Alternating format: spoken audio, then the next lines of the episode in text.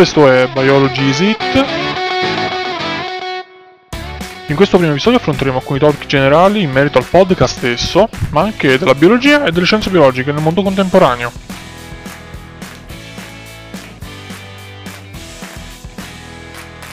Detto ciò, non ci resta che iniziare.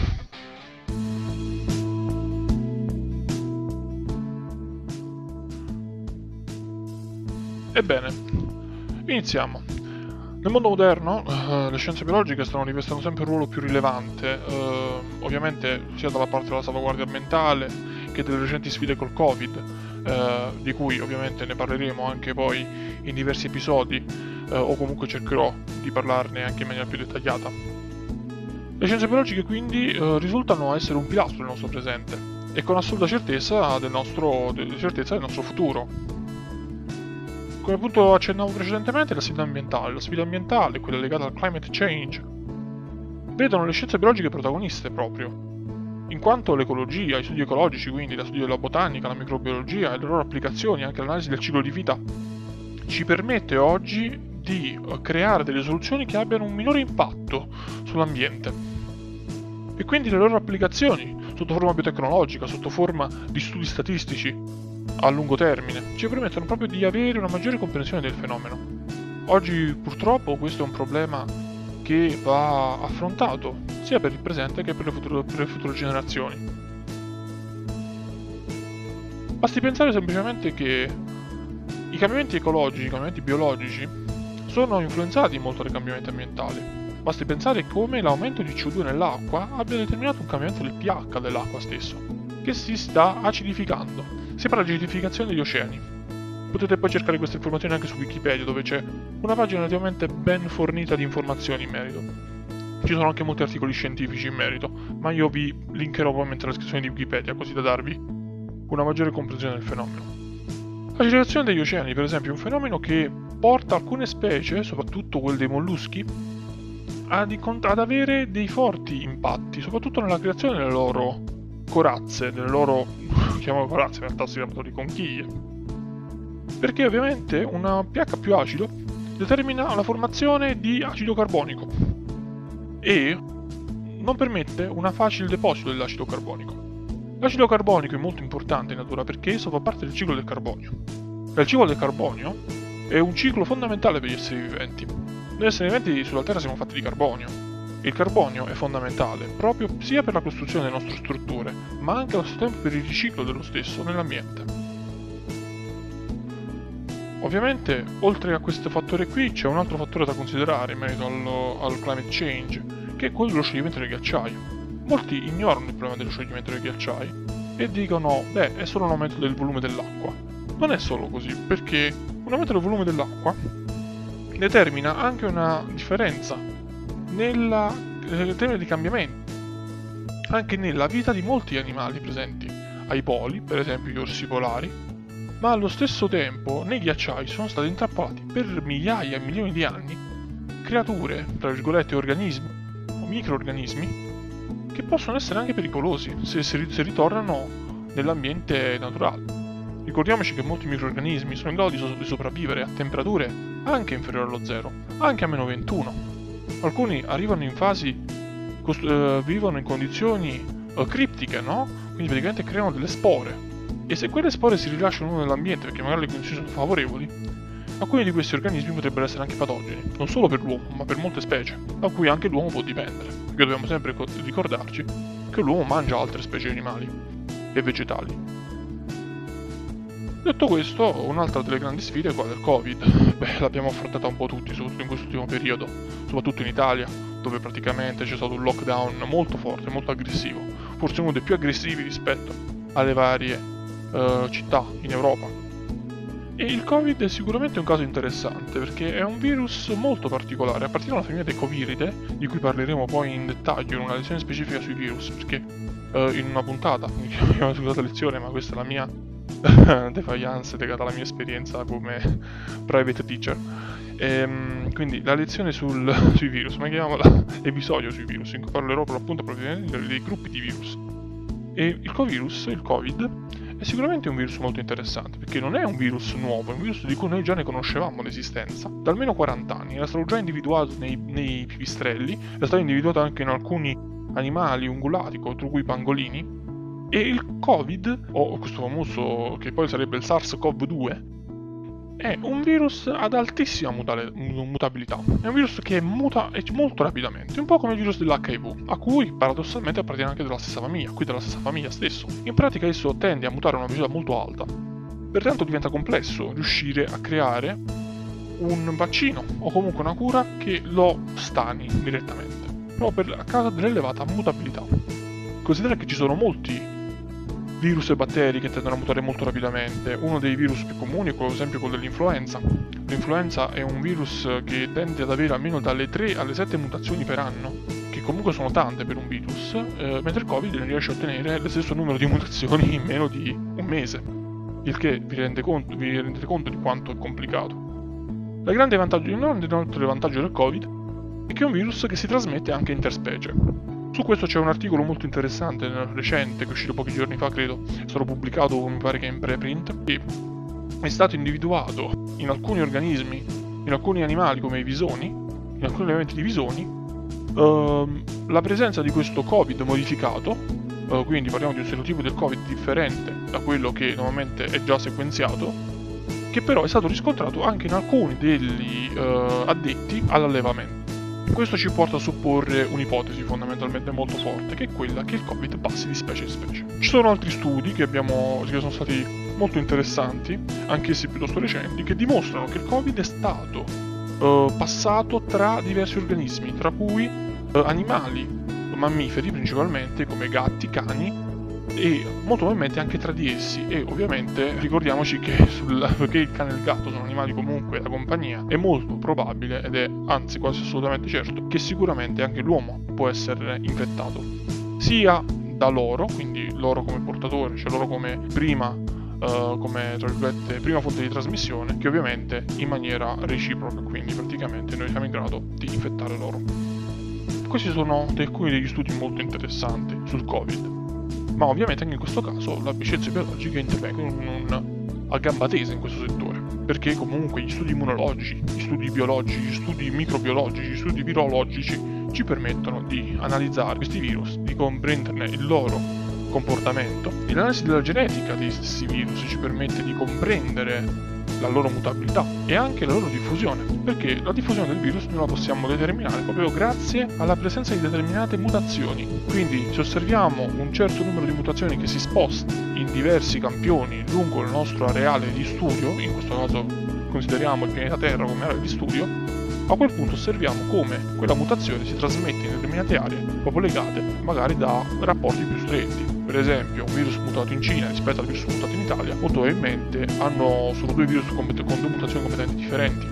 Però sicuramente i paesi limitrofi all'Italia come la Svizzera, come l'Austria, come la Francia avranno più probabilità di avere una mutazione di quel virus, cioè quel virus con quella mutazione rispetto magari al virus mutato in Cina. Ovviamente è molto complesso perché poi grazie alla globalizzazione oggi viaggiare in Cina tra Cina e Italia è praticamente istantaneo, ci si impiega se no 8 ore, 16 ore massimo questo è un interessante topic. Ovviamente la biologia e le scienze biologiche ci portano poi di fronte anche ad altre sfide molto più complesse, tra cui lo studio degli embrioni, lo studio della modifica dell'uomo, e quindi praticamente ci troviamo in una situazione molto complessa. E anche lì interviene un'altra branca delle, delle scienze biologiche, un po' più filosofica, chiamata bioetica, che è sì una branca della filosofia, ma allo stesso tempo richiede una forte conoscenza della biologia di base.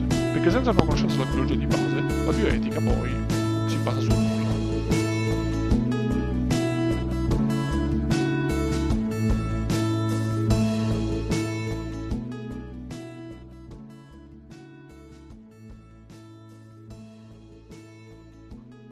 ciò che è stato sviscerato nella mia parte del podcast, nella prima sezione, ci porta a una riflessione molto più profonda, una riflessione legata allo studio della biologia.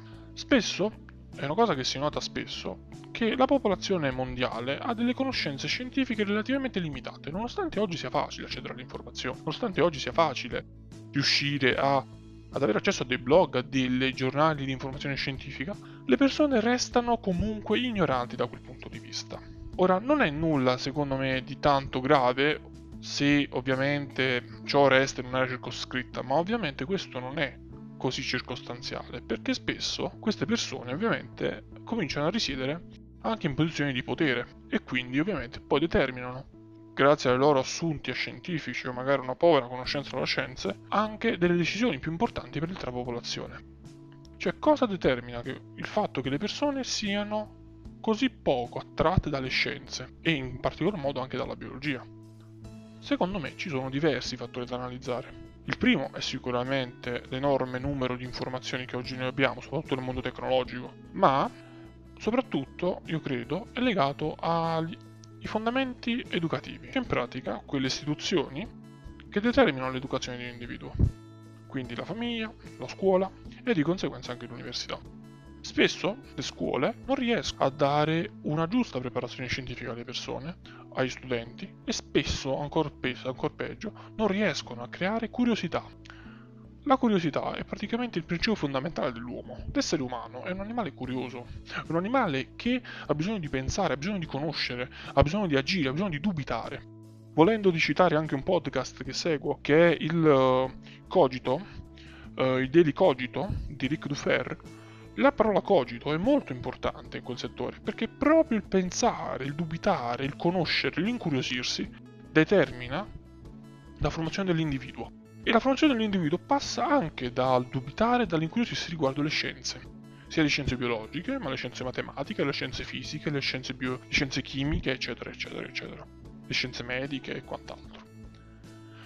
Inoltre, aggiungiamoci anche una grande problematica della, della società moderna, che è quella di usare dei termini in maniera impropria. Per esempio, la cosa più interessante la si può notare quando si va al supermercato, dove improvvisamente troviamo prodotti biologici, tipo questo latte è biologico, questa verdura è biologica e addirittura questo prodotto magari di cosmesi è definito naturale, eccetera, eccetera. Questi spesso sono nomi da marketing, bisogna essere molto chiari su questo, perché il punto è sempre quello. Perché un prodotto in serra non è considerato biologico? È vero, ci sono dei parametri nazionali, parametri legislativi che determinano un'attribuzione dell'attributo bio biologico a un prodotto, soprattutto agli naturali alimentari, di cui poi parleremo anche in, in dettaglio perché anche la normativa è molto interessante, soprattutto per quanto riguarda l'Italia, ma anche per quanto riguarda la normativa europea in merito.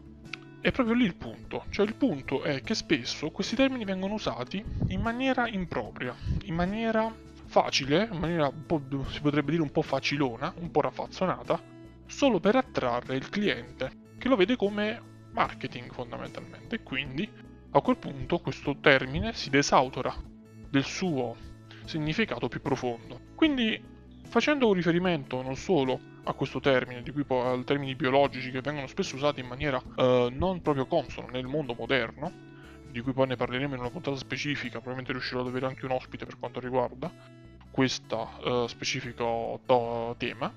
Ritornando alla questione quindi eh, educativa, il podcast oggi diventa una forma di educazione allo stesso modo.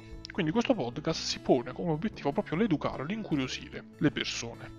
Lo fa questo podcast, ma lo fanno anche tanti altri. Io non sono nuovo in questo, mi ispiro a tantissimi altri che fanno una cosa simile, tra cui Entropy for Life per esempio, o addirittura uh, Barbascura X su YouTube. Allora, ecco, io vorrei proprio esaminare il caso Barbascura X, perché è un caso molto interessante. Lui è fondamentalmente un dottorando in chimica biologica, eh, mi pare che ha lavorato sul, su, di, su delle polimeri di bioplastiche, quindi su delle biotecnologie, e da lì poi ha iniziato a fare dei video su YouTube un po' trash. Inizialmente faceva dei video di recensioni di alcuni eh, serie tv, film. Poi è passato a delle cose più scientifiche, magari video sui panda, video sui delfini, eccetera, eccetera lui riesce a fare una lezione fondamentalmente di zoologia eh, in merito a questi particolari argomenti, rendendola anche un po' trash. E proprio il fatto di essere trash fa sì che il pubblico che ascolta resti molto incuriosito da quelle cose, ma non solo, le carpisca anche meglio.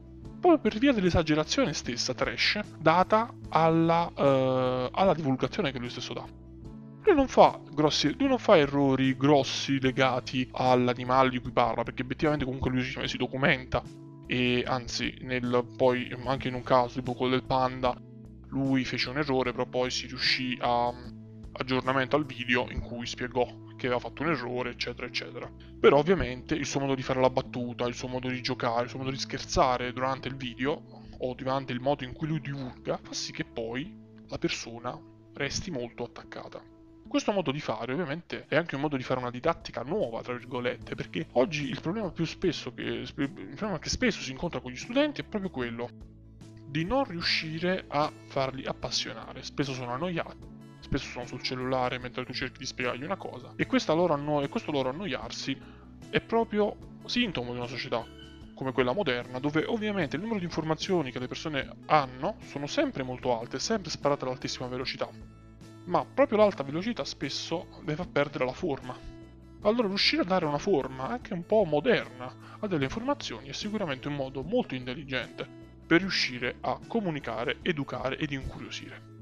Quindi questo podcast in qualche modo cercherà di essere così, cercherà di essere una conversazione, una conversazione su argomenti biologici, su dei biological topics. Quindi questa è l'impronta che voglio dare al mio podcast, un po' ispirandomi a Pascura X, quindi a volte cercherò di essere un po' trash, a volte sarò più serio come magari Entropy for Life, a volte sarò come Zoo Sparkle, quindi cercherò di essere molto dettagliato e molto preciso su determinate cose, ma in ogni caso cercherò di creare una conversazione, conversazione con chi mi ascolta, una conversazione con chi avrà voglia di ascoltarmi, anche perché comunque spesso i miei episodi saranno piuttosto lunghi, perché ci saranno degli argomenti di cui ne parlerò in maniera molto dettagliata e ne parlerò anche in maniera molto lunga. Quindi, beh, su questo assunto spero di farvi appassionare alle scienze biologiche, spero di incuriosirvi e vi attendo al primo episodio. Questo più o meno lo possiamo chiamare episodio 0. Il primo episodio sarà un episodio un po' particolare, in cui parleremo di due grosse tematiche. La prima tematica sono le ipotesi in merito alle formazioni della vita. Come noi ben sappiamo, la vita si è formata su questo pianeta, ma ci sono delle ipotesi che ci possono aiutare molto a riflettere su come la vita possa essersi formata e su come la vita in realtà possa essersi formata anche altrove. E poi un'altra importante a topic, che è quello della teoria dell'evoluzione. E non parlo dell'evoluzione Pokémon, dell'evoluzione Digimon, ma parlo proprio dell'evoluzione, dell'evoluzione dal punto di vista biologico e in qualche modo anche dell'evoluzione umana. Quindi non mi resta che salutarvi, stay tuned e ci vediamo al prossimo episodio.